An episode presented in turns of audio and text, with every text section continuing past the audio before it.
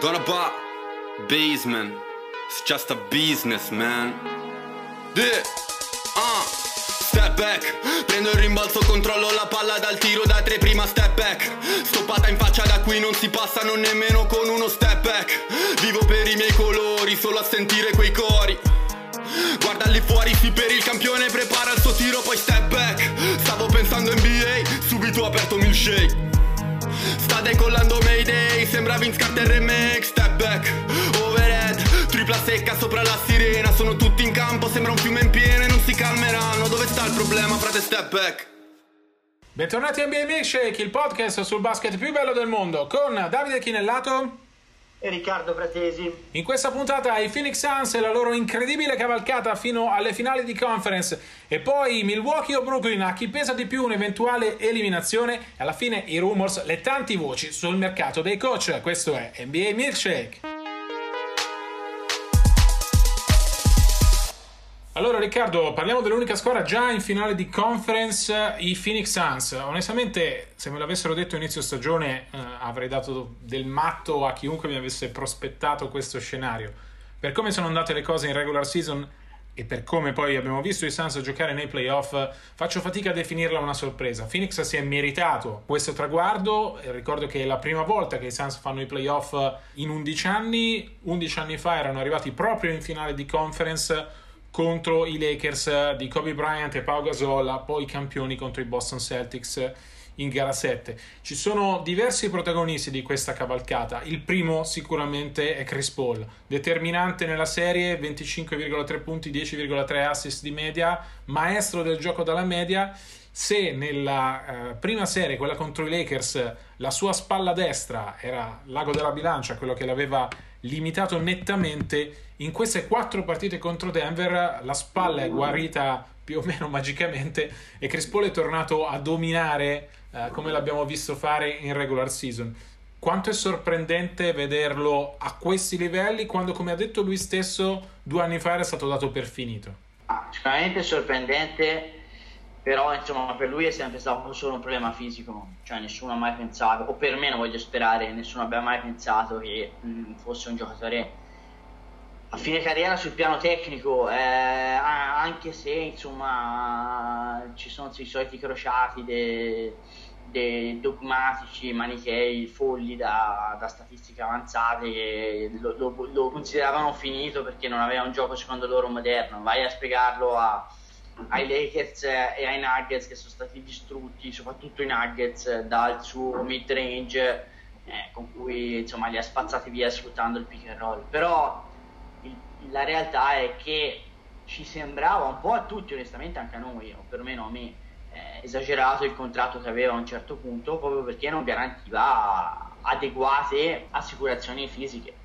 eh, perché poi sul più bello si era sempre fatto male. Sembrava che la maledizione fosse insomma, continu- destinata a continuare anche in questa stagione perché, ricordiamolo, perché eh, personalmente sono stato so- molto sorpreso come al secondo turno fosse, eh, abbia giocato in maniera straordinaria insomma, contro i Nuggets, non tanto appunto perché qualcuno dubiti di Chris Paul che sono due anni a fila che va allo Star Game in maniera strameritata ed è il miglior giocatore dei Suns eh, come impatto sulla partita nettamente proprio perché ci aggiunge un carisma straordinario, un decision making eccezionale sotto pressione, ma proprio perché nella prima serie di playoff contro Los Angeles aveva avuto un problema significativo alla spalla che l'aveva menomato parecchio a inizio serie, non era scontato che ritrovasse la piena efficienza, invece così è stato. Eh, guardando al passato, insomma, è un giocatore che ha avuto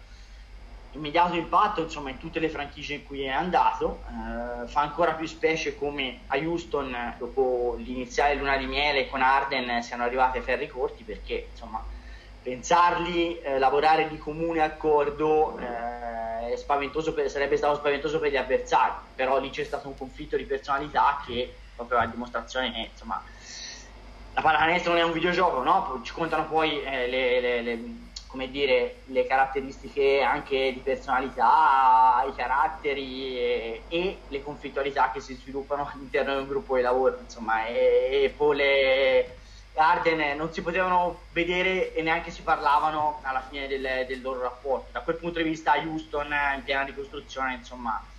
qualcuno avrà più di un rimpianto, certo forse anche qualche rimorso a me personalmente fa piacere vedere Paul eh, a questi livelli perché gli auguro di giocare le finals, nel senso che, ricordiamolo, eh, il fine carriera è vicino, eh, insomma, cioè, inevitabilmente a unità, cioè, è chiaro che le cartucce da sparare rimangono sempre meno, può essere questo l'anno buono, non ha mai giocato neanche le finals, non solo non ha mai vinto il titolo, onestamente quando si valutano i giocatori a 360 gradi di retrospettiva che abbiano vinto o meno, insomma, secondo me bisogna anche fare dei distinguo in base alla congiuntura, alla situazione, insomma, non va preso il pacchetto a prescindere, no? Bisogna studiarlo il pacchetto. Detto questo,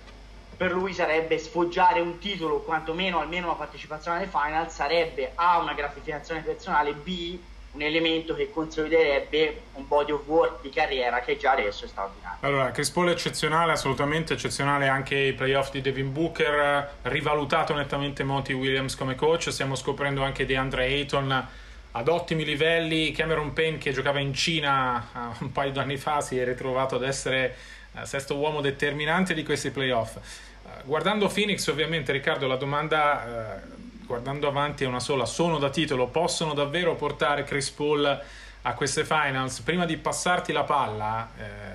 il dubbio onestamente viene, anche qui se ce l'avessero prospettato a inizio stagione avremmo dato del matto a chiunque avrebbe inserito uh, Phoenix tra le candidate al titolo. Però questo è un anno particolare, lo stiamo vedendo, dove gli infortuni stanno facendo la differenza dove eh, le grandi eh, candidate al titolo, le favorite di inizio stagione, eh, per un motivo o per l'altro stanno perdendo i pezzi oppure sono già fuori, come nel caso dei Lakers. E allora onestamente mi, sembra di, mi sento difficile fare un pronostico. Penso ancora ai Suns come uh, gli underdog, no? come, come dicono negli States, però non mi stupirebbe a questo punto, per come è andata la stagione, di vederli non solo andare alle finals, ma di vederli poi giocare il titolo. E vi ricordo che in caso di finals i Suns avranno il vantaggio del campo, che è sicuramente, visto che è tornato al pubblico, una cosa di cui tenere conto. Tu come la vedi in, in prospettiva finals per i Suns? Ma non, non, onestamente non me la sento di bilanciarmi in un senso o un altro, perché questi sono play... Guarda, paradossalmente le due squadre, insomma, l'ho detto il record su milkshake, basta andare indietro qualche puntata. Io avevo la finale, insomma, Clippers Bucks, no? Cioè... Mh, le, che era un po' sorpresa all'inizio playoff, nel senso che insomma c'erano i Lakers che alcuni avevano più creditati e sicuramente altri avevano i Nets. Però per quanto le mie candidate siano ancora in corsa, cioè ci si muove veramente un pochino, cioè a vista, questa è la verità. Cioè non ci sono convinzioni, perlomeno da parte mia, radicate, l'ho detto fin dal primo momento a inizio playoff che so, è una post season unica da, da questo punto di vista nella quale non c'è una corazzata, secondo me non lo sono mai stati neanche in al completo, cioè veramente mh, tra gli infortuni che hanno mutilato tante squadre, insomma in primis gli stessi Lakers, ma la stessa Denver, parliamoci chiaro, eh, ora adesso i, i, i, Nets, ma anche eh, i 76ers, perché insomma non mi si venga a dire che Embiid è al meglio, l'abbiamo visto insomma mh, eh, completamente svuotato in gara 4 contro, contro gli Hawks e poi onestamente è stata una stagione veramente in cui tante squadre hanno fatto, hanno fatto fatica, quelle con più talento, anche perché secondo me le più talentose sono quelle allenate peggio, questa è la, è la verità. E di conseguenza ti trovi con delle squadre che magari hanno meno talento in assoluto, non, parliamoci chiaro, hanno tanto talento ma magari meno di altre, eh, ma che come USA e Phoenix giocano meglio da assieme. E allora diventa difficile veramente dire chi può vincere in, in una situazione mh, estremamente aperta. Io credo che, insomma, magari a differenza di quello che si poteva pensare all'inizio playoff, visto anche che incrociavano subito i, i Lakers, i Suns abbiano una chance legittima, ma una chance legittima ce l'hanno tutte le squadre che sono rimaste in corsa, secondo me, tranne Philly, che io credo che batta Atlanta, ma che poi non vedo con Embiid non al meglio poter andare avanti, ma chi uscirà dal confronto Milwaukee Nets e Milwaukee in questo momento è lievemente favorita eh, perché insomma i Nets hanno fuori almeno per gara 5 sul 2-2 Arden e Irving e eh, chiunque esca da mh, confronto sul 2-2 tra Clippers e Utah io credo possa avere una chance esattamente come Phoenix. Per cui insomma, è, non è non volersi sbilanciare perché insomma, chi, no, chi, ci ascolta da tempo sa che insomma, l'ultimo dei miei problemi è semplicemente non volervi raccontare le, cioè, delle balle perché non c'è secondo me una squadra a testa e spalle sopra la concorrenza, come la vedi te Dario? No, la vedo esattamente come te, nel senso i Nets al completo sono i miei favoriti, anche qui uh, non è una cosa nuova che, che dico oggi Uh, però i Nets non sono al completo, hanno perso Kyrie, uh, Arden è fuori, c'è una minima chance, sono le uh, eh, 16.34 di martedì 15, c'è una minima chance che Arden giochi in gara 5, minima. ovviamente cambia tutto se c'è lui o se non c'è lui, cambia tutto se Durant è da solo o se ha almeno Arden, cambia tutto se Milwaukee comunque è al completo. Ci sono davvero troppe incognite in una stagione strana, compressa, in cui si è giocato Uh, tanto mi viene da dire a posteriori forse un po' più del dovuto eh, in cui comunque non abbiamo certezze eh, per mille ragioni anche perché eh, c'è una nuova gerarchia NBA che sta emergendo. Non a caso eh, se dovesse vincere Philadelphia sarebbe il primo titolo dopo 38 anni e fila tra le 8 squadre, 7 squadre rimaste in corsa è quella che ha vinto il titolo più di recente. Siamo davvero di fronte probabilmente a un cambio di, di scenario che contribuisce a rendere impronosticabile uh,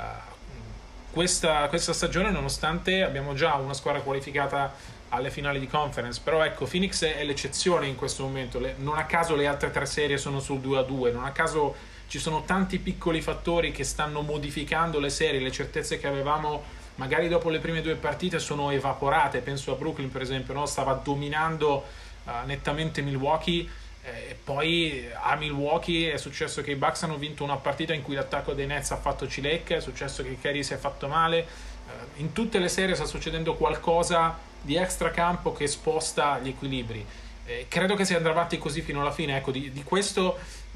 mi sento di potermi sbilanciare. Saranno dei playoff imprevedibili fino alla fine, fino alle finals, che vi ricordo uh, cominciano l'8 luglio.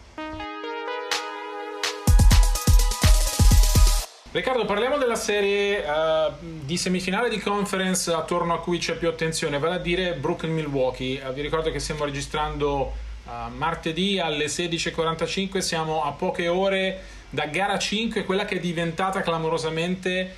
determinante. Perché ovviamente Brooklyn è perseguitata dagli infortuni, ha perso Kyrie Irving in gara 4, c'è nel momento in cui vi parliamo non lo sappiamo ancora, una minima possibilità di vedere James Harden in campo in gara 5, ma sarebbe uh, ovviamente un recupero lampo uh, la cui efficacia va valutata perché vi ricordo che Harden si è fermato dopo 45 secondi di gara 1 per un problema al bicipite femorale destro, un problema ricorrente che l'aveva già fermato in regular season. Proviamo a guardare avanti Riccardo, cioè le due ipotesi che esca Brooklyn o che esca Milwaukee, perché è un momento importante per entrambe le franchigie. Ovviamente eh, gara 5 in una serie sul 2-2 sappiamo quanto sia determinante per poi eh, orientare chi va avanti e chi no. Però ecco, cerchiamo di capire perché è così importante per entrambe eh, superare questa serie. Comincerei da Milwaukee, Riccardo, eh, che è quella che a mio parere va incontro ad una rivoluzione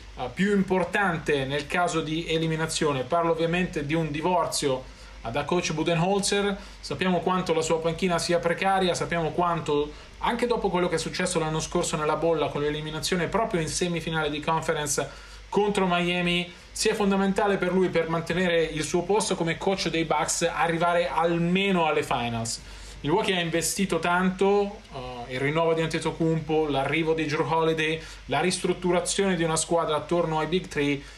Uscire già adesso, uscire in semifinale di conference, sarebbe forse il segnale che bisogna cambiare qualcosa guardando avanti, no? Insomma, sicuramente in caso di eliminazione contro i Nets, coach Badenholzer salterebbe, usiamo il condizionale perché i Bucks se la giocano serenamente, ma è, è, ovvio che pagherebbe lui e non tanto perché gli allenatori, insomma, è più facile che, che, saltino loro perché spesso non puoi cambiare mezza squadra e nel dubbio cambiare allenatore, ma perché onestamente i Bucks in attacco giocano veramente ancora molto male e ricadono sempre nei soliti difetti. Le due vittorie, secondo me, per quello che ho visto, eh, ottenute a Wisconsin sono arrivate grazie a una grande intensità difensiva a, insomma, quel lato del campo i Bucks hanno fatto rispetto alle prime due gare un, un grosso salto di qualità e poi ci hanno messo anche insomma, un pochino più di, di, garra, di volontà, anche eh, insomma è diventata anche una partita più fisica se vuoi un pochino rispetto a una partita in cui i Nets segnavano più punti dei Bucks perché comunque avevano un attacco migliore. Però cioè, l'impressione è che Bucks in attacco ricadano sempre negli stessi difetti che Bud eh, non, ha, non sia riuscito a completare eh, anche se vogliamo un po' il gioco di Antetokounmpo che è un giocatore insomma un talento straordinario ha vinto due MVP quindi insomma Bud avrà sicuramente i suoi meriti ma eh, secondo me non riescono ancora a sfruttarlo per eh, insomma tutto il suo potenziale no? è chiaro che insomma, i Bucks hanno investito ne hanno se vogliamo anche compromesso insomma, il loro futuro per prendere Holiday perché è stato pagato oro, una serie di prime scelte che ovviamente blocca il futuro di franchigia per vincere subito, per convincere Antetokounmpo a rimanere a rinnovare, cosa che poi ha fatto e vincere subito. Non ci saranno grandi margini di manovra, per cui se andranno fuori stavolta eh, è chiaro che i margini di manovra di eh, eventuali cambiamenti partiranno dal cambio della panchina.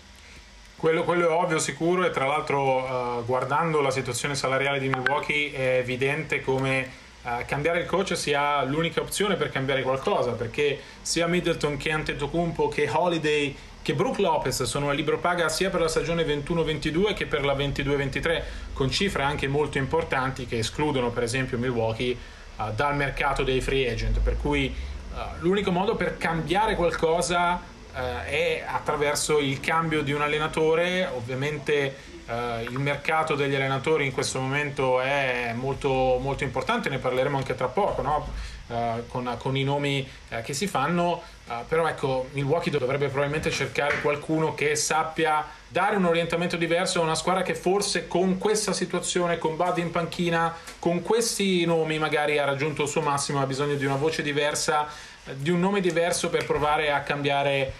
qualcosa. Uh, guardando a Brooklyn invece, Riccardo, qui la situazione è diversa. Ovviamente questa era la prima stagione tutti insieme, non solo con Coach Nash, ma con i Big Three, Kevin Durant nuovamente sano, Kyrie Irving nuovamente sano, l'arrivo di James Harden a gennaio, una situazione che in realtà Brooklyn non è mai riuscita a sfruttare perché i Big Three insieme hanno giocato 8 partite in regular season e adesso nella serie uh, con Milwaukee, quella più importante finora, uh, sono diciamo, hanno perso i pezzi e in gara 5 si ritrovano con l'unica certezza Kevin Durant, questa piccola chance di avere James Harden e la sicurezza di non avere Kyrie Irving. Abbiamo opinioni diverse su questo, lascio a te il primo, eh, il primo pugno, diciamo così, il primo colpo. Perché secondo te eh, se Brooklyn venisse eliminata sarebbe un colpo importante? Perché secondo me, come ho detto fin dall'inizio di stagione, i Nets avevano una sola chance per vincere ed era farlo subito.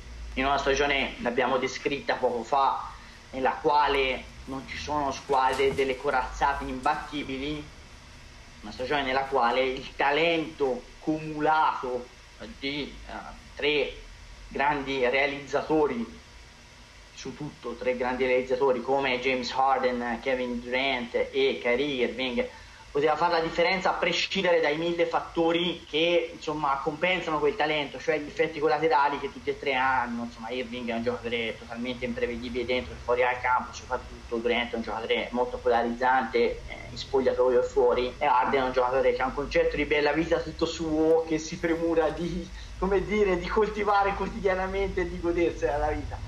e insomma anche parlavamo prima di Paul i problemi che ha avuto con Paul insomma sono comunque emblematici delle, delle difficoltà. Secondo me quest'anno tuttora i Nets hanno la loro chance di vincerla perché la realtà è che poi alla fine a volte anche i due su tre vanno benissimo eh, perché la realtà è che il pallone è uno solo e poi comunque difensivamente specie Arden e Irving assieme li vai a pagare nella tua metà campo. Il discorso è, è che i Nets hanno avuto relativamente, questo l'ho sempre detto per tutta la stagione, un percorso regolare nonostante gli infortuni senza grossi problemi, senza tanto tutti sapevano li aspettavamo a playoff, comunque hanno, sono andati forte ma non fortissimo arrivando dietro a Philadelphia appena davanti a Milwaukee. E poi il primo turno è stato una semi passeggiata nonostante una sconfitta perché Boston era la squadra al 50%. 2-0 poi nella serie sui Bucks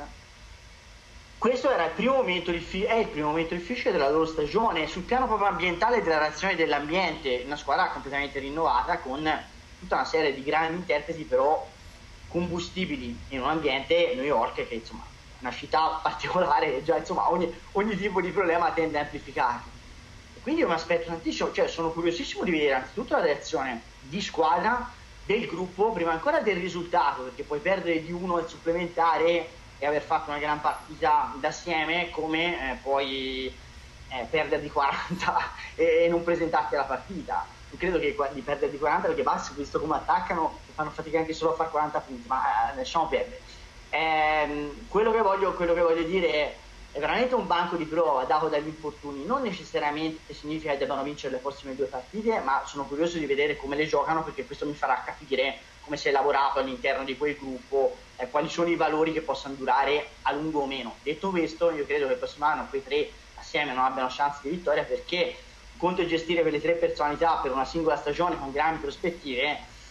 eh, nel senso ognuno rinuncia a parte del proprio ego per vincere eh, l'anello, provare a vincere l'anello con delle legittime prospettive, un altro resistere due anni, secondo me diventa, diventa impossibile, per cui è un po' carpe diem, eh, però in esso io ripeto non li do ancora battuti nonostante gli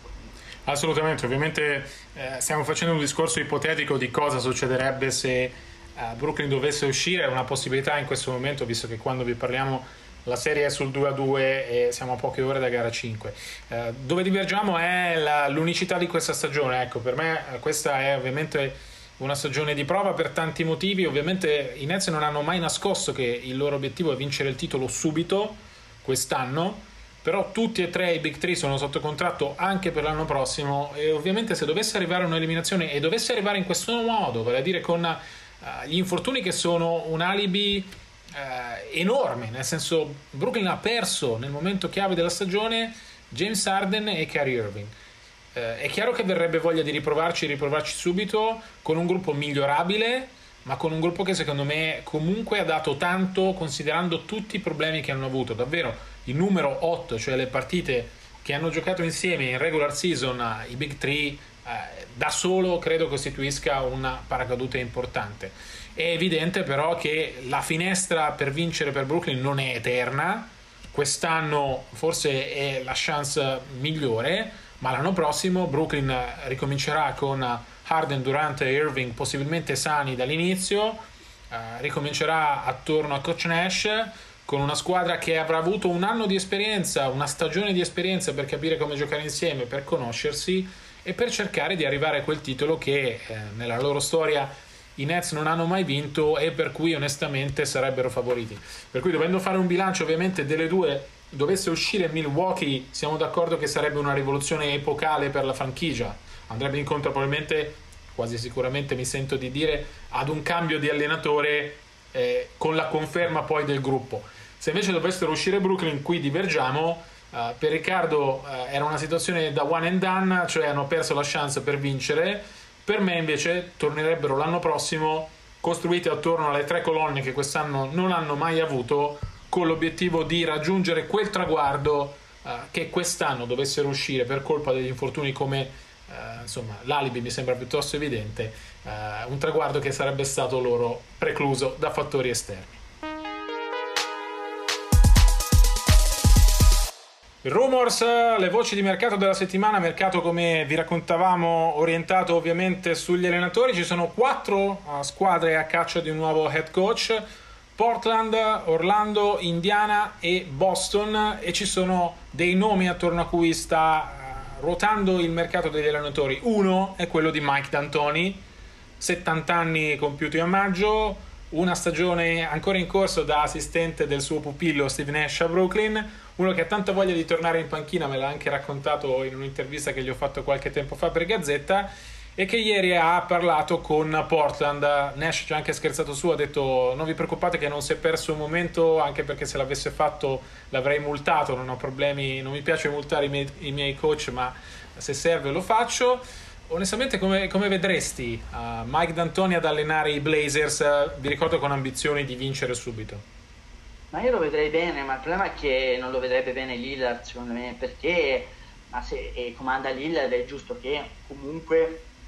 dopo anni di fedeltà se chiede, stavolta l'ho chiesto esplicitamente, di eh, essere interpellato e avere un dire, un parere rilevante su, sulla scelta del prossimo allenatore, è giusto che venga ascoltato. Non credo che gli piaccia a lui per il semplice motivo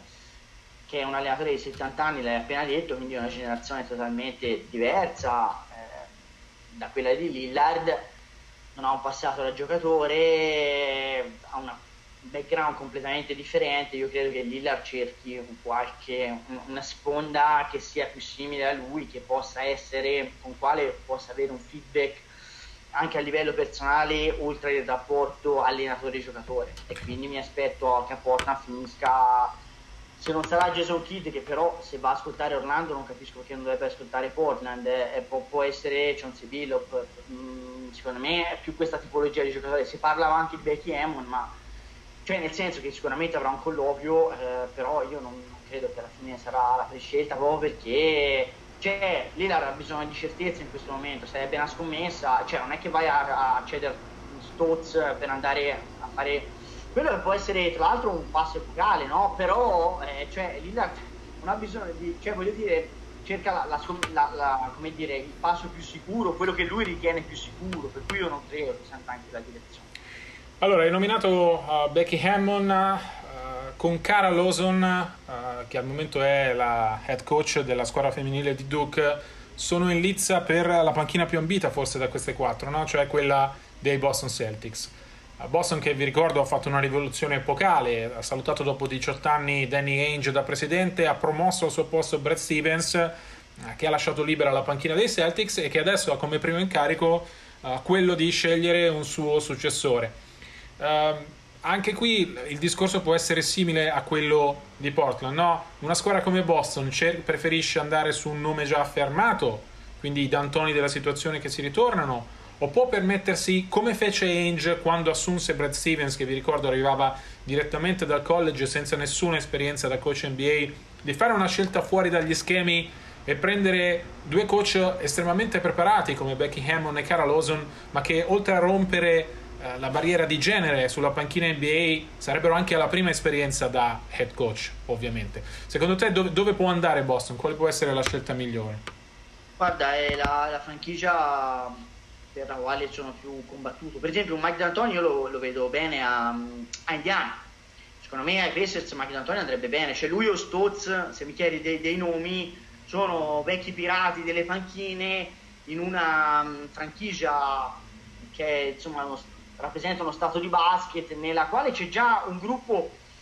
eh, delineato, c'è, so- c'è, solamente da ritoccare non far danni. Eh, quello è un gruppo che ha fatto bene con Macmillan e con D'Antonio. Stozzi potrebbe far meglio, secondo me con D'Antonio ancora di più. Eh. Però mh, non c'è neanche un capobranco che è particolarmente polarizzante, andrebbe bene allenatori così.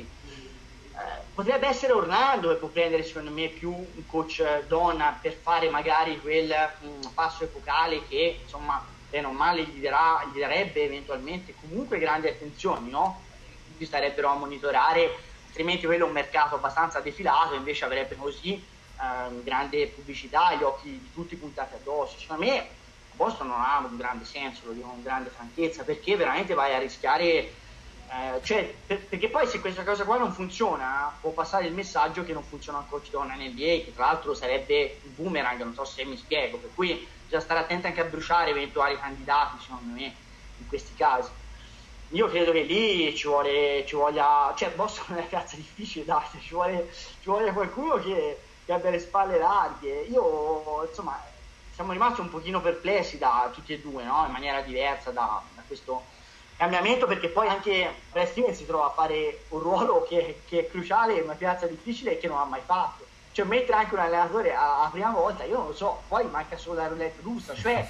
non è qui cioè, bisogna un pochino cioè non è che ci si improvvisa le cose dall'oggi al domani cioè è, è chiaro che è difficile è chiaro che al di là della, della qualità dei personaggi che vengono scelti le competenze accumulate, il know-how negli anni poi sono importanti, no? Perché puoi mettere la persona più brava del mondo, ma se non ha mai fatto una cosa e ne metti più, più persone in ruoli chiave così, è chiaro che poi lo scotto di esperienza in merc- in un, mercato così con queste persone, in un ambiente che brucia tutto, perché l'NBA brucia tutto con i risultati in pochi mesi, eh, insomma rischia di diventare controproducente. Però se mi chiedi un nome, io su Boston un nome non ce l'ho, eh, veramente faccio fatica a individuare un allenatore che, che possa, possa, andare bene a quello spogliatoio perché poi c'è il problema. Allora lì non c'è un Lillard però per esempio c'è Smart è un giocatore rompipalle cioè un giocatore che è, ha bisogno di un allenatore che gli vada bene. Allora eh, perché sennò si rischiano le conflittualità allora, allora le, le, tante opzioni di Boston ovviamente includono, oltre a Becky Hammond e Cara Lawson, così diamo un quadro completo, si è parlato di Mike D'Antoni, si è parlato anche qui di Chauncey Billups e Jason Kidd, si è parlato di promuovere gli assistenti di Stevens, in particolare Jay Aranaga, uh, che ha lavorato con lui fin dall'inizio. L'altra differenza enorme, secondo me, da quando Ainge prese Stevens nel 2013 è che in quel momento la squadra era in completa ricostruzione, mentre adesso ci sono già i pilastri su cui costruire una squadra ambiziosa che punti al titolo o che comunque che punti a fare tanta strada nei playoff. Mi riferisco ovviamente a Jason Tatum e Jalen Brown. Affidarsi ad un head coach al primo anno vale per Cara Lawson, per Becky Hammond, ma anche per Billups, eh, per lo stesso Larranaga, insomma per chiunque... Per lo stesso Larranaga, eh, esatto. perché Larranaga come si legittima, cioè alla fine... Esattamente, cioè comunque ha, agli anni da... Però ecco, forse c'è bisogno di qualcuno di più affermato, che però in questo momento non c'è onestamente. Tolto Terry Stotz... Uh, non c'è il grande nome a cui affidare la panchina dei Boston Celtics, per cui quella è davvero uh, una scelta complicata e una situazione complicata e sono curioso di vedere come si muoverà Brad Stevens, perché l'altra differenza ovviamente da quando è arrivato Stevens è che alle spalle aveva Ainge, colonna portante della franchigia Celtics, adesso chiunque arriverà a Stevens che è al primo anno da massimo dirigente eh, che fa per la prima volta proprio. Si chiude qui la puntata numero 31 della terza stagione di NBA Milkshake. Io vi ricordo che per tutte le informazioni sull'NBA in tempo reale ci trovate sui nostri social, sia per breaking news che approfondimenti, in particolare su Twitter, at dichinellato, at rprat75. Vi ricordo anche che le musiche sono a produzione Guru Frequency e Donna Ba e che il, il montaggio del podcast viene fatto in post produzione da Roberto Borrello. A presto, buoni playoff NBA e ci sentiamo martedì prossimo.